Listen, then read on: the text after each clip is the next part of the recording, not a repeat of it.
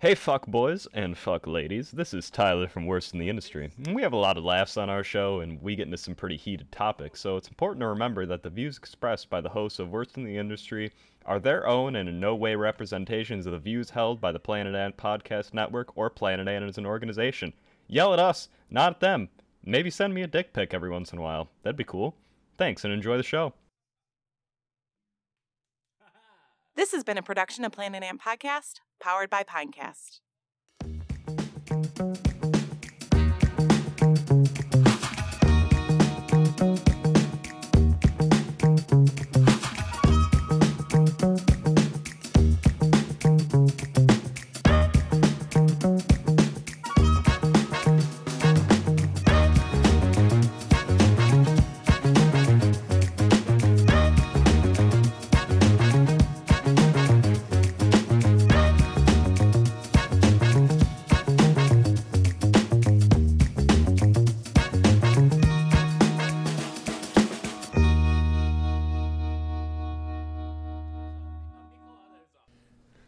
Not saying it's all of them. I'm saying that that is the that is the mold. Now, some of these boys, they're like you're saying, they're lithe and lean and ready to cream, but they're not.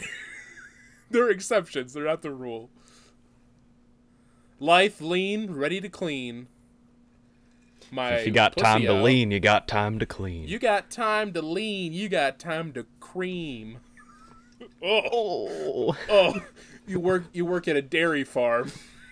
You're like, what you doing? you leaning against the milking machine? Well, you know the rule. You got time to lean. You got time to cream.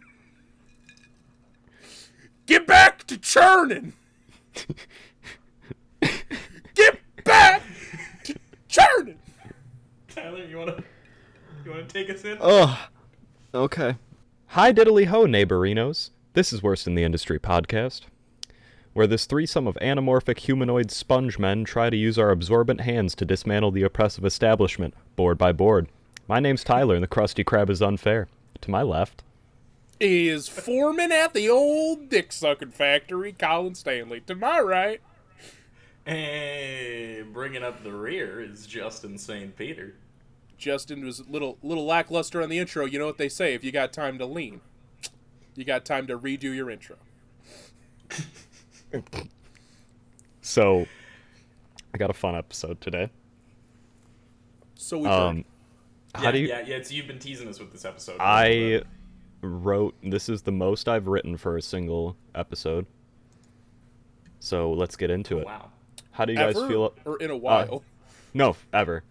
what about Theranos? Didn't you write like four pages on Theranos? Uh, this is 13. It's Don Lapre was like Don like Lapre was like was uh words or something. yeah like that was that was like 11 pages. This is like 13. Jesus Christ! So- How do you guys feel about Alcoholics Anonymous? Uh, Are real Alcoholics Anonymous or the the fake uh, psycho one that Scientology runs? Real Alcoholics Anonymous. I don't like that you have to surrender to a higher power, but a lot of that other stuff is good. It makes sense to me. Okay. yeah, I mean it's. I, I I I've never really been a fan of like the the the, the very forced Christianity aspect of it. But, well, I mean, in the it's, you know, people trying to pamphlets, get in the pamphlets and the literature, they say you don't have to be Christian, and it doesn't have to be a religion. It can be anything. But it's like every time someone's like, "And I've been sober for 15 years, thanks to the power of Christ and the love of God." Like it's never, it's Yeah, never most like of those people are Mike Lindell. it's it's never like a guy in his 50s who's like, you know, through the.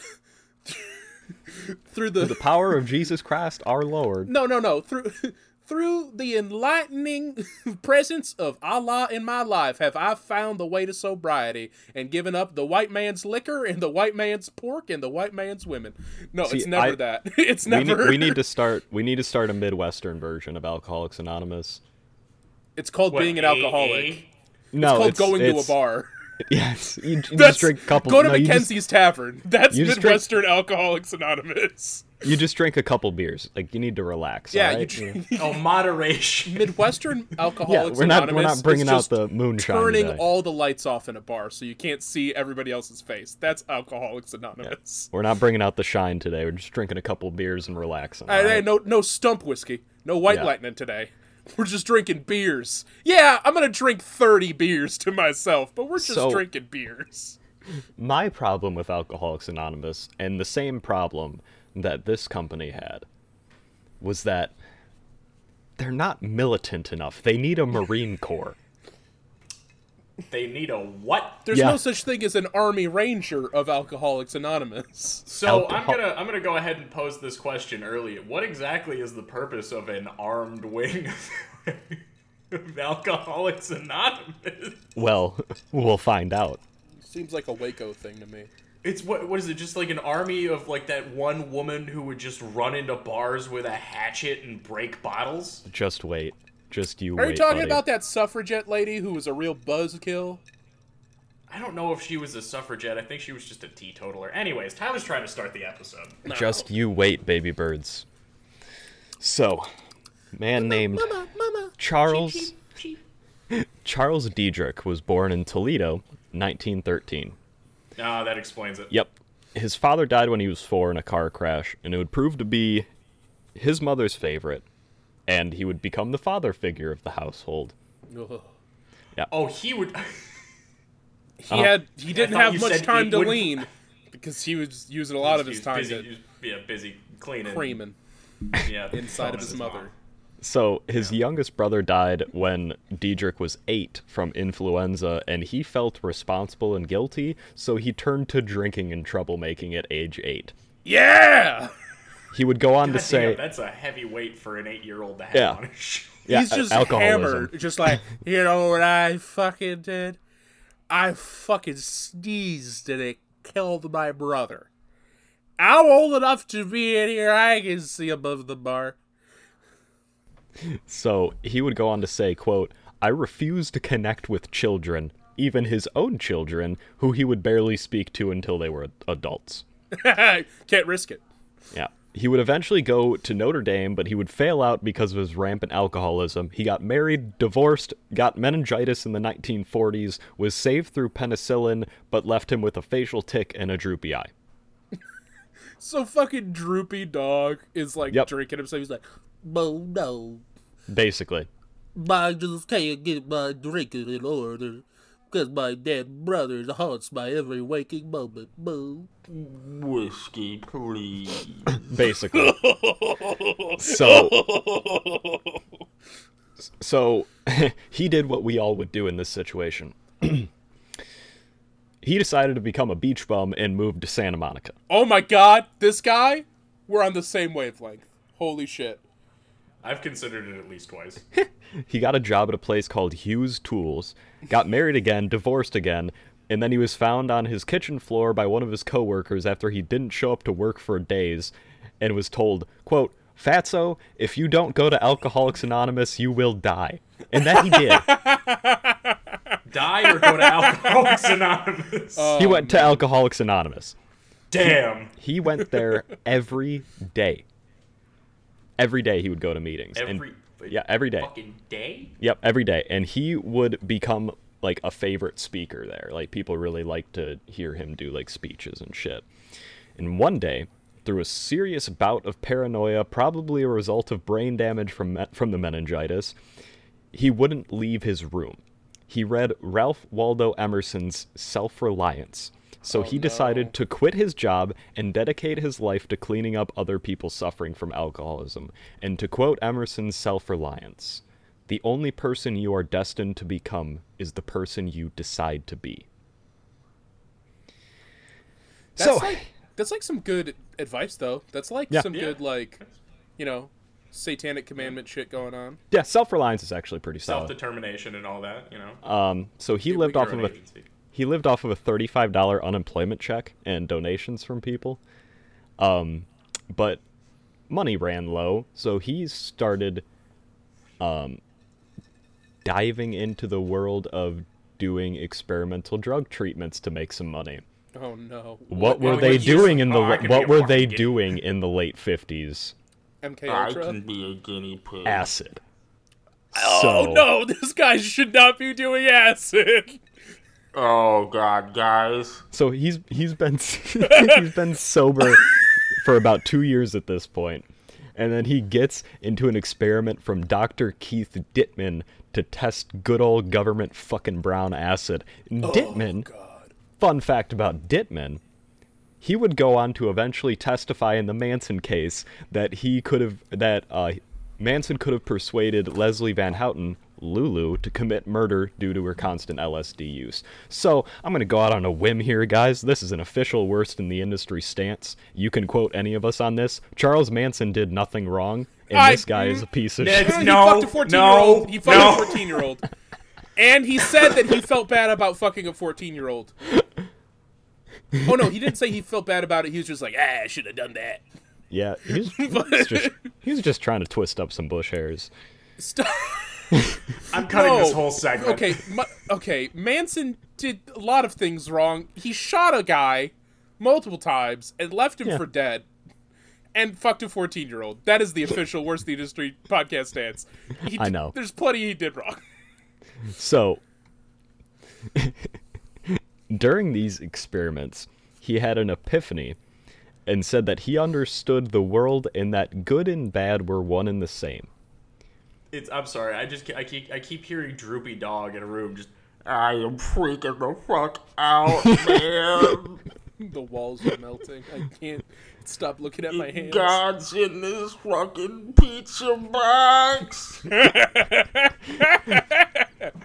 So, for here on out, his speeches at AA would become more philosophical and psychological as opposed to the earlier, more religious take on them. So, through this, he got a small group of followers together and they rented a small, shitty storefront in Venice. Venice, uh, California. Oh no, I didn't. I didn't think he made it all the way to fucking Italy. And I need to stress to everybody that Venice Beach in the 60s was not like how it is now. Venice was one of the worst fucking places in Southern California. Yeah, it was like a pile of broken glass that hippies would fucking. Yep, and it was just completely riddled with like extreme poverty, drug abuse, and crime. So the name they called this place at first was the Tender Loving Care Club. the tender loving. That sounds like a swingers club. Wait. Yeah, right. It wasn't. Okay. okay. Well, it gets to That's- that. It gets okay. to that. Well, it, it, you know that's good. So then they started doing this thing that they would call the game, which you all just lost. oh you. fuck you! Fuck you. God damn it! Suck my whole dick, Tyler. My girlfriend did you- this to me like a few months ago, and I was so pissed. What do you guys think the game was? Give me your best guess. It's, It's was it fucking- It's, it's it's, fucking. sa- it's it sounds like they were molesting children. Mm-mm. Thank thank God. Was it like No. flirty Violent? fishing? There's no there's no molesting involved. There's no molest. Thank fuck. It- okay, so it's got to be violence based then. um No, it's eh, kind of close. Uh, Are they just like beating the the shit out of each other? It's like you gotta like it's like hide and seek, and then you just fucking pummel the person that you find. It was basically Oh, no. One person would be singled out, and they would say, "You have to tell everybody your life story right now." And the whole time, everybody would just be screaming obscenities at them, telling them like how big of a piece of shit they are, and just you could say whatever you wanted, and it didn't Oh, have so to be it's like true. the Scientology. Yeah, basically. Oh, oh boy. The only thing that was off limits were threats of violence. This game would come to include celebrity guests showing up to scream at you eventually, which I will let you know the celebrities that would show up. And these sessions would look look like a typical 1960s AA meeting, loads of fucking coffee and everybody blowing through packs of darts. Thank They God I'm survived- getting. I'm, thank God I'm off the booze. Ah, I gotta go to my doctor about all these stomach ulcers from all the fucking black coffee I drink. Yeah. So they. You know, ser- I've, I've been searching for cologne that smells like one of those rooms. oh God. Oh, what? Tobacco stained fluorescence Yep. and asbestos falling into your fucking old coffee maker. just stale black coffee. I do like, like that when- smell. That It's like, like, that old industrial. uh, bowling alley. Yes. Bowling alley when we were kids. Ooh. When you could still fucking smoke in there. It's there is a smell to like high schools built in the late seventies. It's the same smell as the DMV. Like a, a DMV from the '80s mixed with a bowling alley. That's the cologne I want to wear. Yeah. So they survived this time by turning women of the group into sex workers, begging for stale bread from food trucks and donations. There was a shower here, only one, and it was a hose ran through a window. Eventually, Shower's a shower. Yep. Eventually, not just alcoholics would show up too. Drug addicts would show up too. But the alcoholics didn't want them there. But Diedrich, being ever so savvy, kicked out the alcoholics, kept the drug addicts. Stating that there already is an AA. He would come to exclusively calling them dope fiends, and he encouraged everyone in the group to call them dope fiends, including yourself. Nice. Yep. The name of this It's- organization would be uttered by one of these drug addicts during the game when he slurred two words together seminar and symposium, giving them the name Synanon. Synanon. Synanon, yeah. S Y N A N O N. Synanon. Oh, this is like this is like classic cult shit. Yep. I love it. So Synanon at this time was a, like a one to two year program. Um, but once people graduated, they were encouraged to stay around so they don't relapse. 1958, city uh, did an inspection of their building and found it to be not up to code and demanded it to be bulldozed. So he moved himself and about 65 followers to an old National Guard armory on the beach in Santa Monica. After 10 days of being there, he and three other Synanon members were arrested for treating drug addicts without a license and operating a hospital in a residential zone. He spent 25 days in jail. That's not bad for.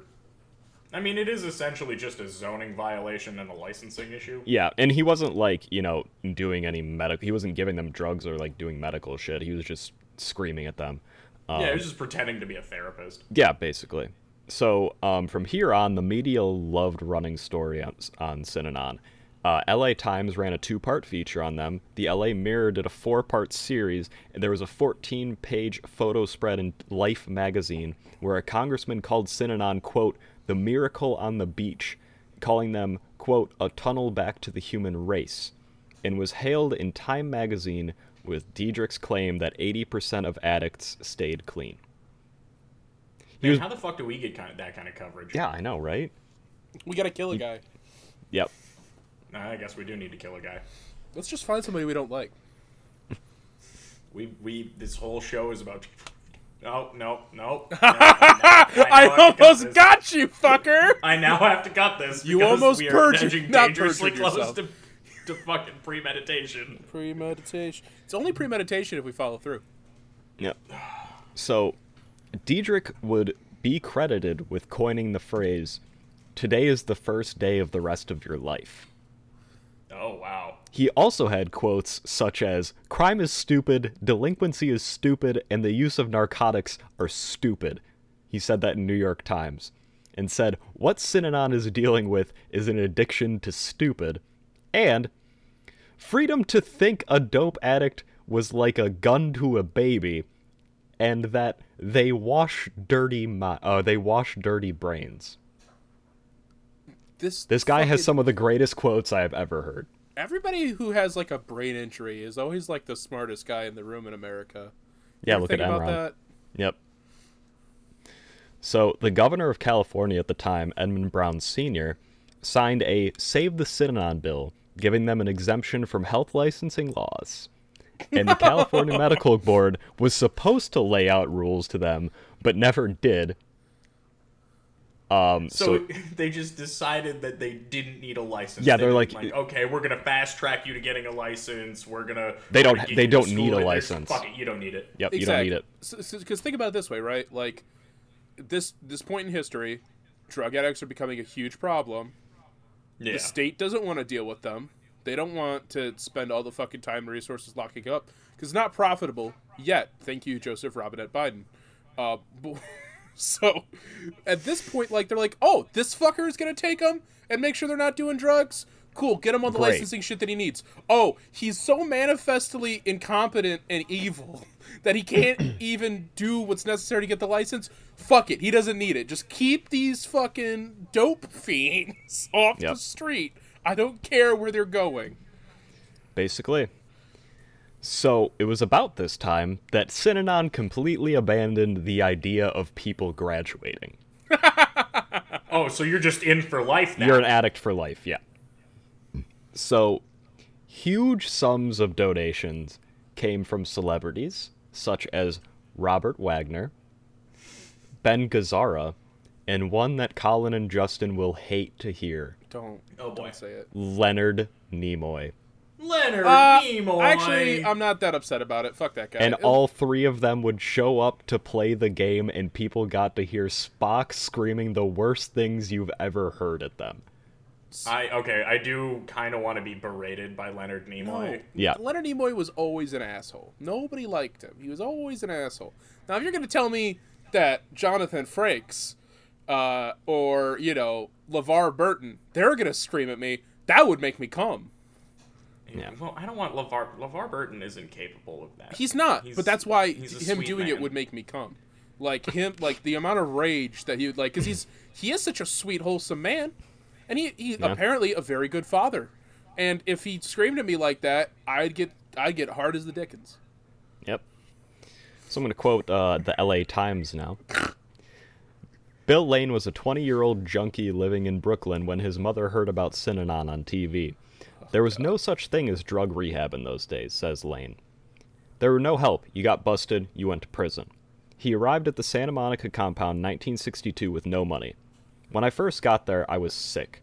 There was no medication. You kicked on the couch in the middle of the living room. I just got caught up in what was going on. In all honesty, I loved it. I had a fabulous experience. It saved my life. Every Saturday night, Synanon threw a huge party, open to the public, with a jazz band.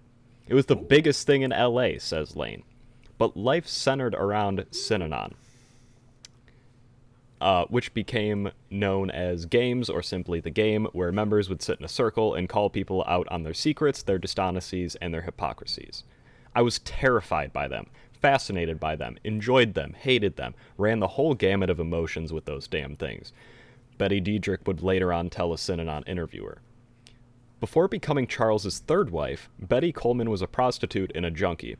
I think I stayed those first two or three days out of total fascination, she said in her first encounter with Synanon in 1959.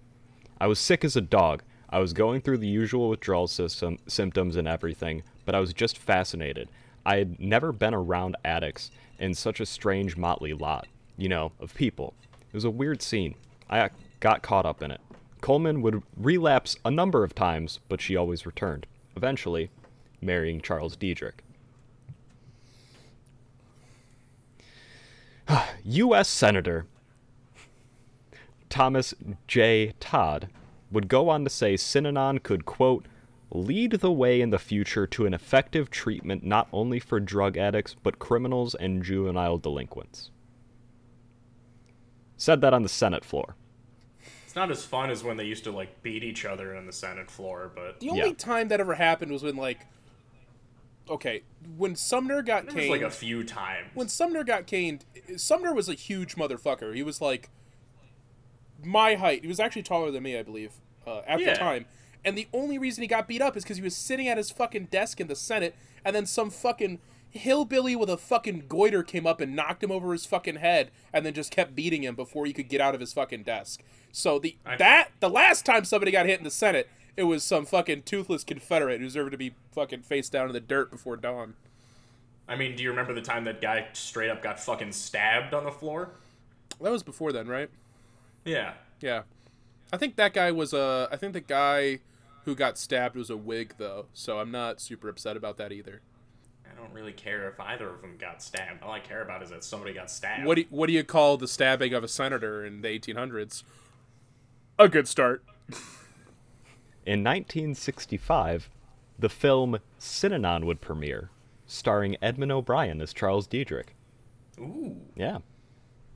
Fucking handsome ass Edmund O'Brien playing this fucking goblin. Isn't he the guy who played the horse in Mr. Ed? Now I just handsome Hollywood actor just grabbing his cheeks. All right, I'm here for my seat. Ugh. So now, just 10 years after it being founded, Synanon had about 1,100 members, was getting $2.5 million per year in donation, had $7 million worth of real estate, chapters in West LA, San Francisco, San Diego, Tomales Bay, Reno, New York City, and where was the last one? Detroit. Owned a fuck ton of gas stations. Which gas station? I don't remember. It was, Yeah, ju- were it they was just like they were- franchisees within a chain, or did they I have don't their think own? it was a chain. I think it was just like, you know, Oh, I don't my- really think they branded it or anything like Well, that. just like mom and pop ones, just went around buying them up. basically. Mm. All right. So they also ran a one million dollar a year advertising business that sold office supplies and pens with the Synanon logo. Salespeople went to Fortune 500 companies and said, "quote Buy from Synanon to save a life." I am currently in a bidding war on eBay to buy a Synanon pen because now I really want one. Oh, it's, it's just like how I want the Heaven's Gate shirts. yep. Yeah. I'm uh oh the shoes. Well, I the Nike Decades, Nike those are Decades? three hundred like eighty dollars right now. Like that's the cheapest pair. Oh, I they're more find. than that. No, they that's are the more than cheapest pair I could find was three eighty.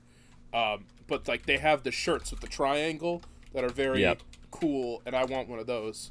But they only make reprints now. I don't think any of the Let's originals are in see. circulation. To buy a uh, completely authentic pair that is checked to make sure it's real, I could buy one in my size for thirty five hundred dollars. And they're not gonna sell any fucking 14s. I tell you what. Hey Nike. They probably did. They Could I- probably did have 14s. I mean, it was like a you know just a regular ass shoe. no, but I they mean, bought like, 'em 'cause now. they got a good you- deal Do you on think 'em. they'd still have a size 14 Nike Decade kicking around somewhere? Probably somewhere. I would. I would fucking. I'd go hog wild for some of those. I'd get a matching velvet shroud. That reminds me, I gotta buy my Hooters uh, Hooters Remembers pin for the 9/11 20 year memorial. Oh, there you go. I thought you were gonna. I thought you were like, I'm gonna get a shroud soon. So, um, with Synanon being so massive, they started allowing non addicts or squares. Oh, so they're gonna shame people for not Oh, you- being you- fucking dope fiends? you don't know Yeah. what it's like to drop your baby off, drop your baby off the edge of your bed because you gotta catch the syringe that's fallen out of your arm. Yep. Fucking square. So, um, as a hazing ritual and routine punishment for not following the strict rules or relapsing, uh, people would have their heads forcibly shaved to single them out. That's what they did to Nazi collaborators in France. Yep, men and women. Um, fun fact: many members of Synanon would go on to appear as extras in George Lucas's sci-fi dystopian film THX 1138 because it was hard to find women with shaved heads. THX one one three eight. Yep, What's that? It's a George Lucas film. I'm sure it's terrible. What the fuck? It's. I mean, yeah. At one point, George Lucas was like a B movie director. Yeah. So from here in the 1970s, Synanon went through a bit of a rebranding.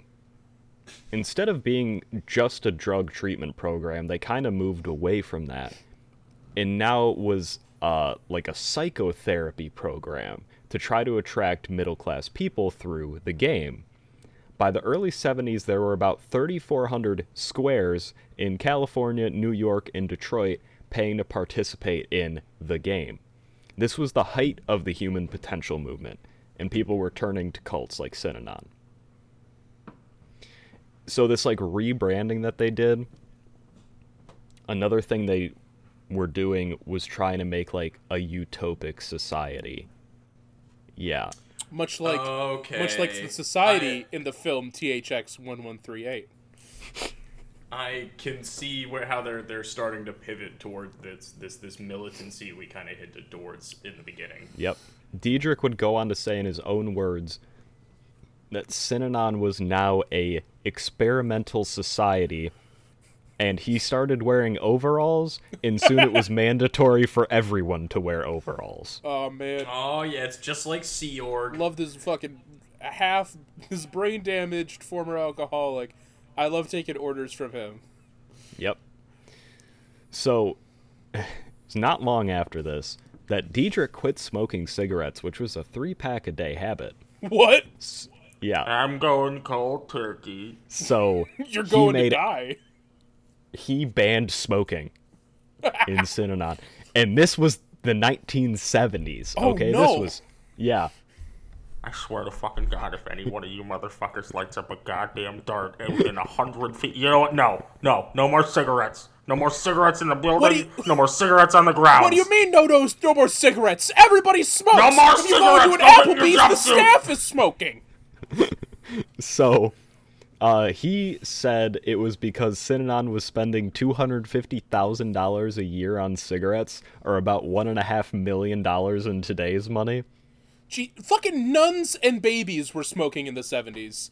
Yep. Fucking That's, that's uh, us if we had a budget. high school mascots were smoking. Fucking uh, inanimate objects and the family pets were smoking. I don't know how you can, can tell a bunch of people to stop smoking in the 70s. Especially people that are recovering alcoholics and drug addicts. They're like, this is the only thing. Some days, I've had days, and I'm not a recovering drug addict, where I'm like, if I didn't have a cigarette in my hand, I would have hurt somebody today. Uh, and they can't, they're just like, no, no more. Like, come on, man. These are Yep. people hanging on by a thread. So this mandate caused about a hundred people to just leave immediately. yeah. I'd be like, I can't smoke in here. Half the reason I was Like, here. Goodbye. A hundred, a hundred people heard that and were like, "Fuck this," and just left. What do you mean you're not providing the smokes anymore? It's the 1970s in a sober living institute. What do you mean I can't fucking chuff a dart? yeah. Th- they didn't even paint the interior. It's yellow through all the smoking. Yeah. So uh, things got even better for Synanon in 1974 Better. when the organization was granted religious status from the feds. oh, they got that tax exempt. Oh, Tyler, without trying to, both of our episodes relate to the same thing. Dan Garrett, who was their lawyer, saw the p- the potential benefit in the tax exempt status, but also being a religious organization would mean they wouldn't have to be licensed, and it would weed out pesky questions like when do they graduate? Why do they have to obey? Nobody graduates from a religion. Dederich loved this idea, and the board approved the plan unanimously. But on one of the copies given to the board, someone wrote on it like a little note who will be god I think we have an answer, boys. Yep. We're gonna find out. so synanon started as a drug treatment program and then it was trying to make a utopian society for middle class people now where do we go Cult. Wait, they're gonna sell. They're gonna sell fitness equipment. They're gonna sell like Peloton Making- bikes. fucking bands boy so at this time synanon put out a new slogan the people business Oh no! pe- the people business. In 1976, I'm going to read off a list of their assets here 5,500 acres of property, including the five story Del Mar Club, known, known now as the Casa Del Mar Hotel in LA, and a bunch of nearby apartment buildings, three massive compounds in Marin County, and one in Badger, California, complete with an airstrip, 200 cars, 400 motorcycles, 62 freight trucks, 20 boats, 12 air- airplanes, and a million dollars in the stock market. they're definitely fucking kids.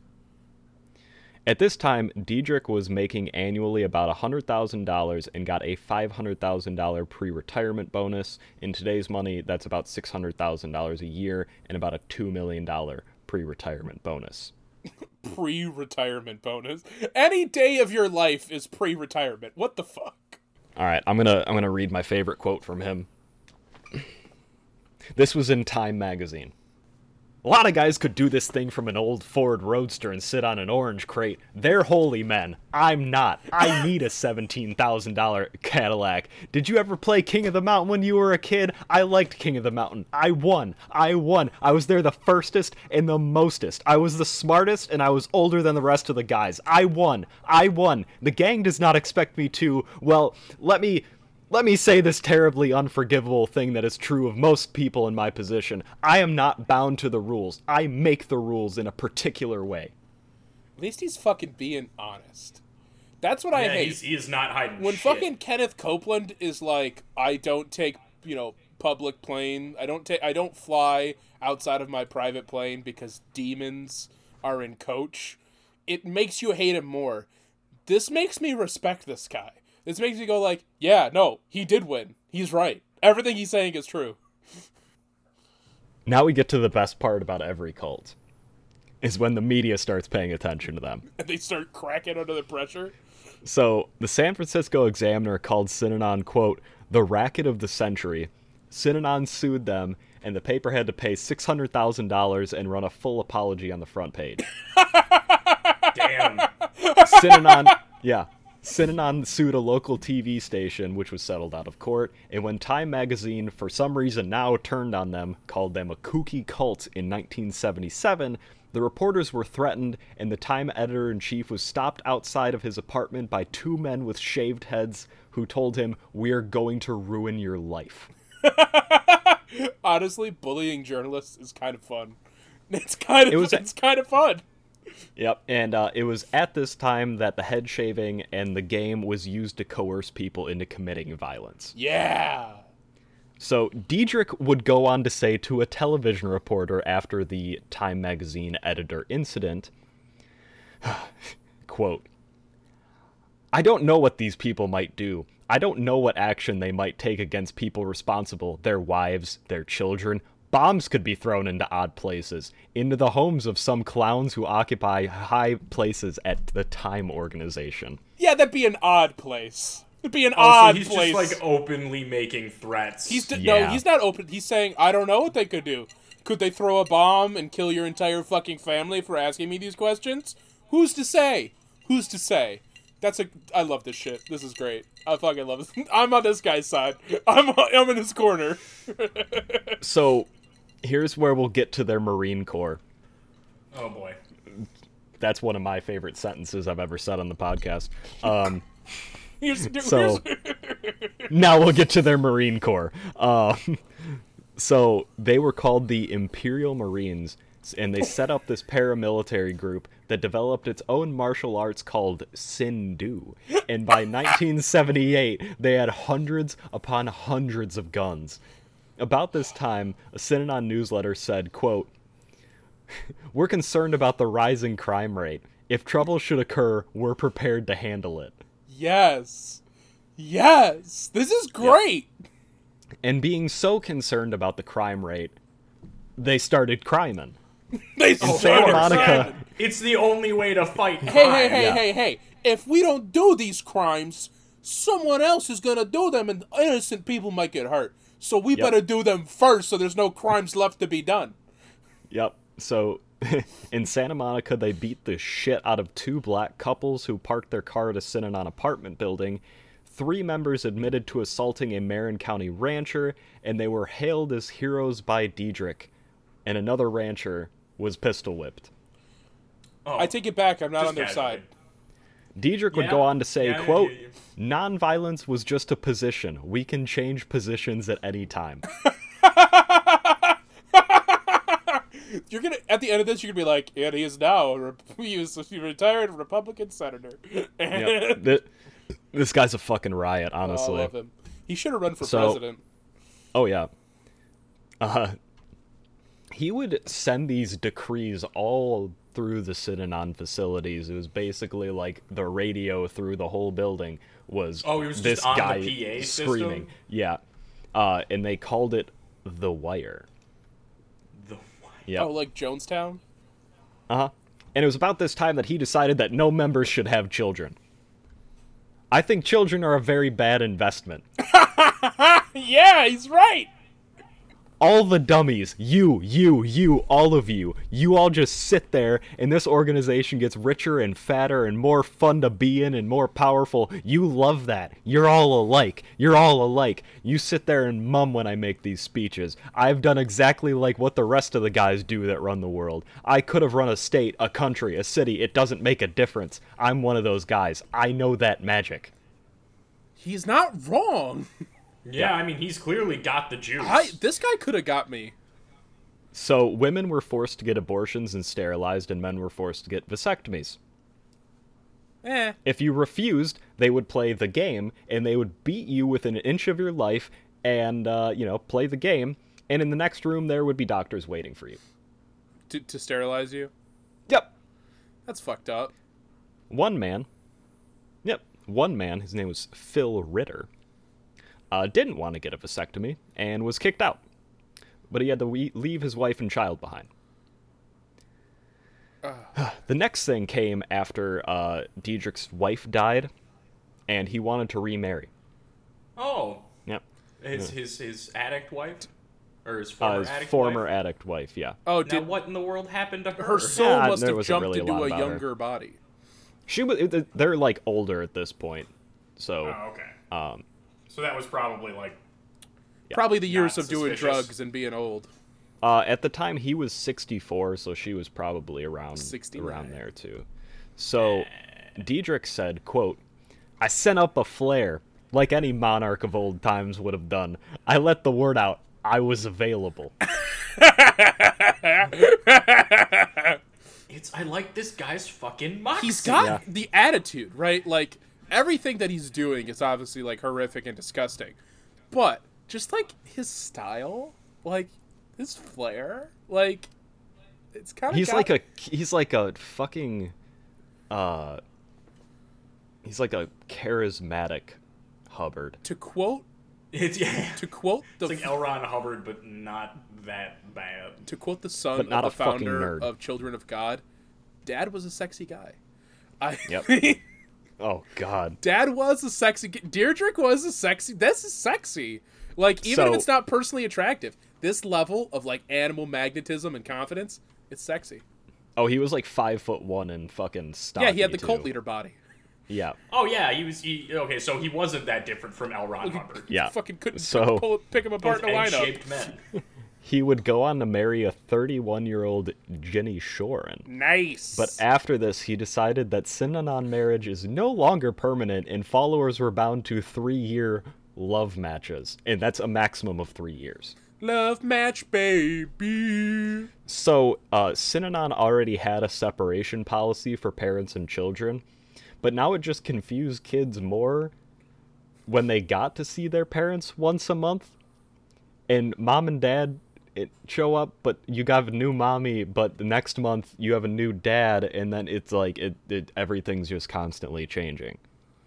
Um, I've heard One person wrote- childhood development. yeah, one person wrote a book as uh, about her experience as a Synanon kid, which is a really fucking good book. Um, I started reading it, but I need to finish it. And uh, she said that when she was finally released and put into foster care, someone had to explain to her what a grandparent was. Wow. Mm-hmm. So Phil Ritter filed for a motion to be able to see his three-year-old daughter more, and one day in front of his house, two men with shaved heads walked up to him, beat him within an inch of his life with wooden mallets, and he had a fractured skull. And this would be among at least 18 other attacks later linked to Synanon. So, I'm going to quote uh, LA Magazine now. Paul Morantz always wanted to be a writer, but a girlfriend had convinced him to go to law school as a backup.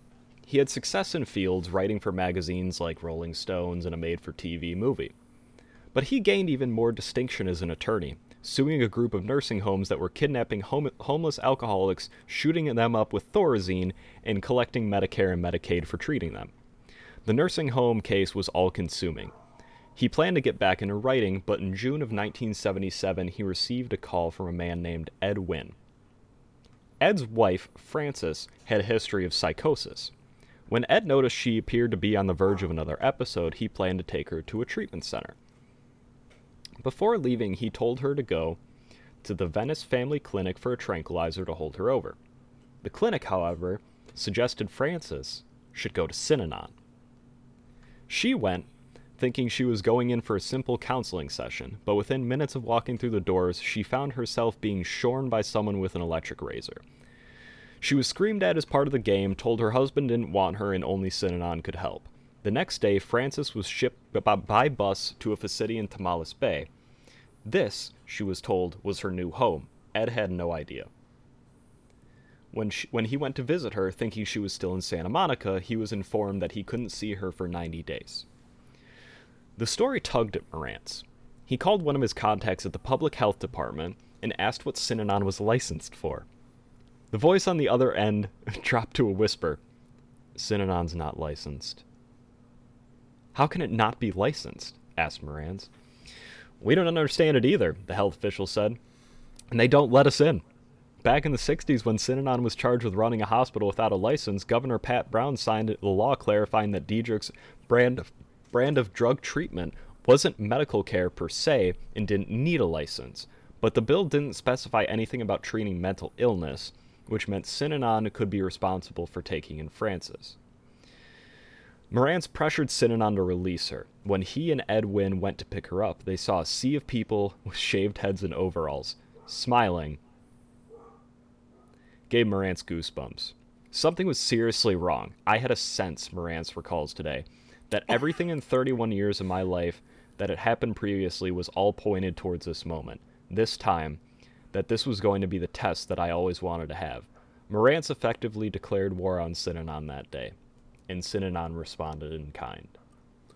He sees a sea of p- people identically dressed with identical shave heads, all smiling. He's like, I had a sense something was wrong. It's like, yeah, you it's fucking like that scene think, in but the birds. Like it's that's Hitchcockian. Oh, that's great though. That's uh, just imagine how fucking creepy that would be. Just rolling up to this place, like you're hearing all this weird shit about them, and they're just all just fucking empty eyes staring and smiling at you. Oh my god, Yep. children of the corn bullshit. So, after this, Deidre could be heard on the wire saying, quote, Who is this guy Morant? How doesn't somebody break his legs? Who are you? Who are you? Who are you? Yeah. In a recording of a speech later seized by the LAPD, Dederich fumed. We are not going to mess with the old time turn the other cheek religious posture. We're going to. Our religious posture is don't mess with us. You could get killed, dead, physically dead. We either have a good thing here or we don't. If we have a good thing here, then we are not going to permit people, like greedy lawyers, to destroy it. Physically dead. Medically dead. Physically Physically dead. dead. Medically, metaphysically, Legally dead. You're dead. So, We're gonna kill them Uh, physically. Physically dead. Dederich would go on to make a hit list of Synanon em- enemies for the Imperial Marines. Included uh, Phil Ritter and Paul Morantz. Art Warfield, the security chief, directed one of the Imperial Marines, Joe Musico, to go kill Morantz. And he, Morantz, or uh, Joe Musico said the job would cost $10,000. Synanon board said that price was way too fucking high, and they'll take care of Moran some other way. Hey, we want to kill this guy, but we want to shell out ten grand. Yeah, we need to do it on the cheap, all right? so, Dederich claimed to have, quote, a very dim memory of 1977 due to having a series of strokes that year, but would say, quote, most of what Synanon did in 1977, at least what I knew about it, I approved of because of. Because as I pointed over, out over and over again, I'm a hell of a good executive, and not too much ever went into the organization that I ran that I didn't approve of.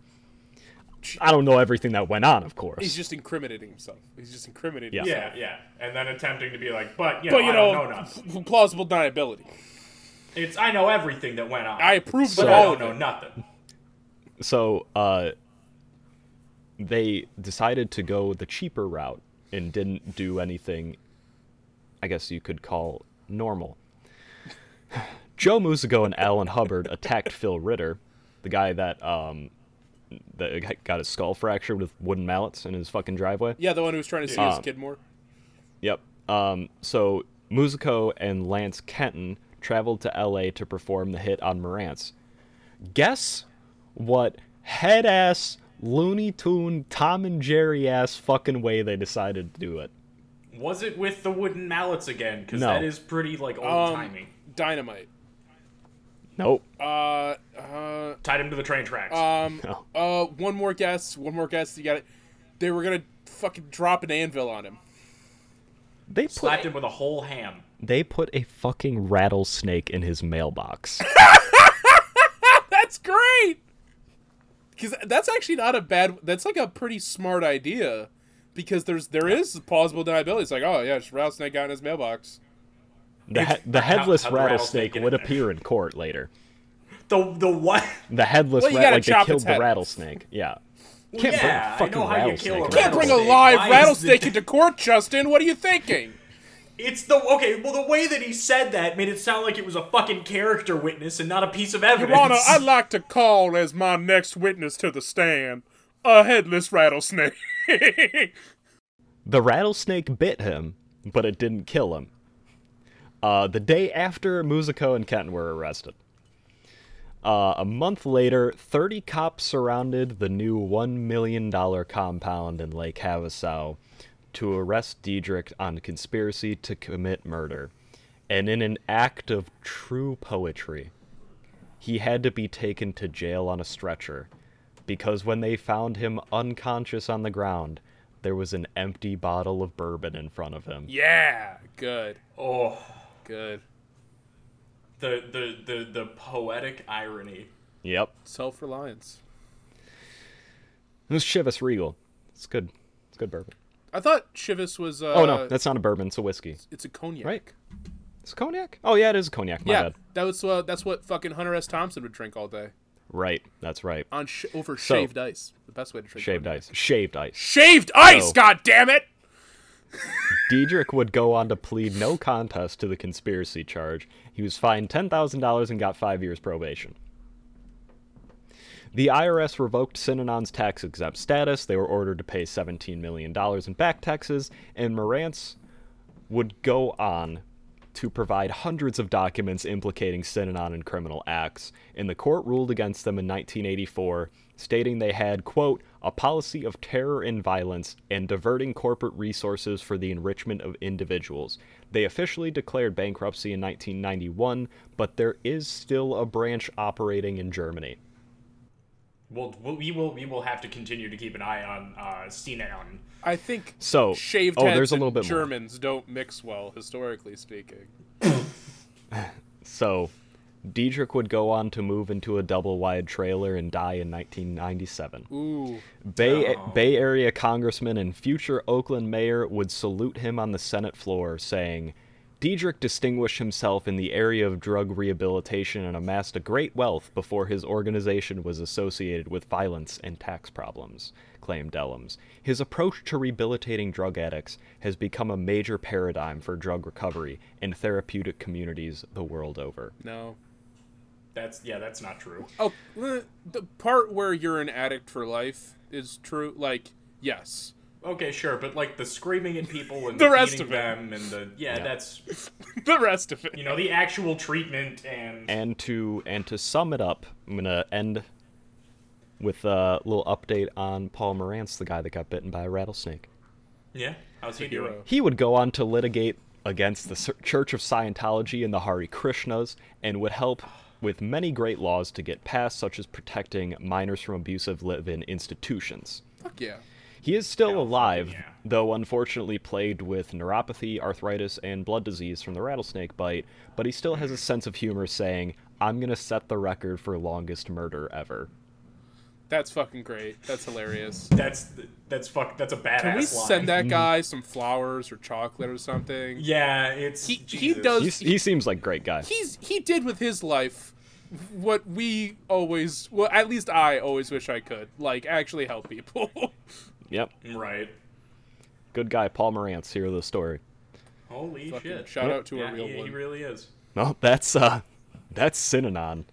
Uh, that that sure fucking is Synanon. Jesus H I Christ. I like how the founder got the Midwest retirement. He died The in a double wide trailer. retirement? Yeah. Yep. Yeah. Died Probably in a double wide to death. trailer with his fourth wife, who's uh, half his age. And drinking himself to death more than likely. Yep. Probably back to smoking cigarettes too. Oh, probably. I would hope so. I would hope so. Yep. Well, this asshole truly was one of the worst in the industry. Let's give it up for a real one, though. Oh God, yeah. We always, he- I do like when we get to see. I like when we get these guys like fucking, uh, fucking uh, Don Lapierre, uh, or Lapre, uh, and this motherfucker. They're like, technically they got away with it, but in the end, do they really get away with it? like, yeah, they, they really. no, no, they kind of they lived the last parts of their Yeah. lives in horrific misery, which is all they deserve. Oh yeah. All right. Great well, style though. Yeah, great alright. fucking style. Yeah. He had he had something special about Why him. doesn't somebody break this guy's legs? He will be dead, physically dead, Literally, legally. physically Literally, dead. legally, medically, physically. I'm gonna start threatening to physically kill people. I'm gonna kill you with a real gun. Really, kill you with a really real fuck gun. myself over for the later court date. Like, did you say you were going to physically? I was a metaphor. You said physically kill. I feel like It was a metaphor. there's not a lot of wiggle room rhetorically, Mr. Stanley. Please call me Colin. Mr. Stanley's my father. This is a court hearing, Mr. Stanley. Uh, Yeah, Alright, Does anyone have ice for this Michelada? yeah, I brought it in my travel coffee cup, but uh, you know, get it back security. Got any shaved ice here? Hey, got any sh- shaved ice for my cognac? Him cuffed to the chair, screaming. Oh, that'll be uh, All well, that was that was one hell of a story about one hell of a fucking. I he Scumbag. that- that is a, he is a shape shifting salesman. He, Yep. He's like if a rattlesnake was a man. Yeah, honestly, yes. Yeah, Well, I don't know. Follow us on Alright. socials. Yeah, yeah. Um, Uh, email us we'll- some we'll more funny them up in shit. Oh my God, Yes, yeah. please, please shoot us some more listener submissions. Thanks again, Get Jen. a couple more from Jen. We'll we'll, we'll start going and uh, going and uploading those. So please, please continue. Thank you for listening. This has been yet another episode of Worst in the Industry podcast. Well, bye. Bye. Kisses.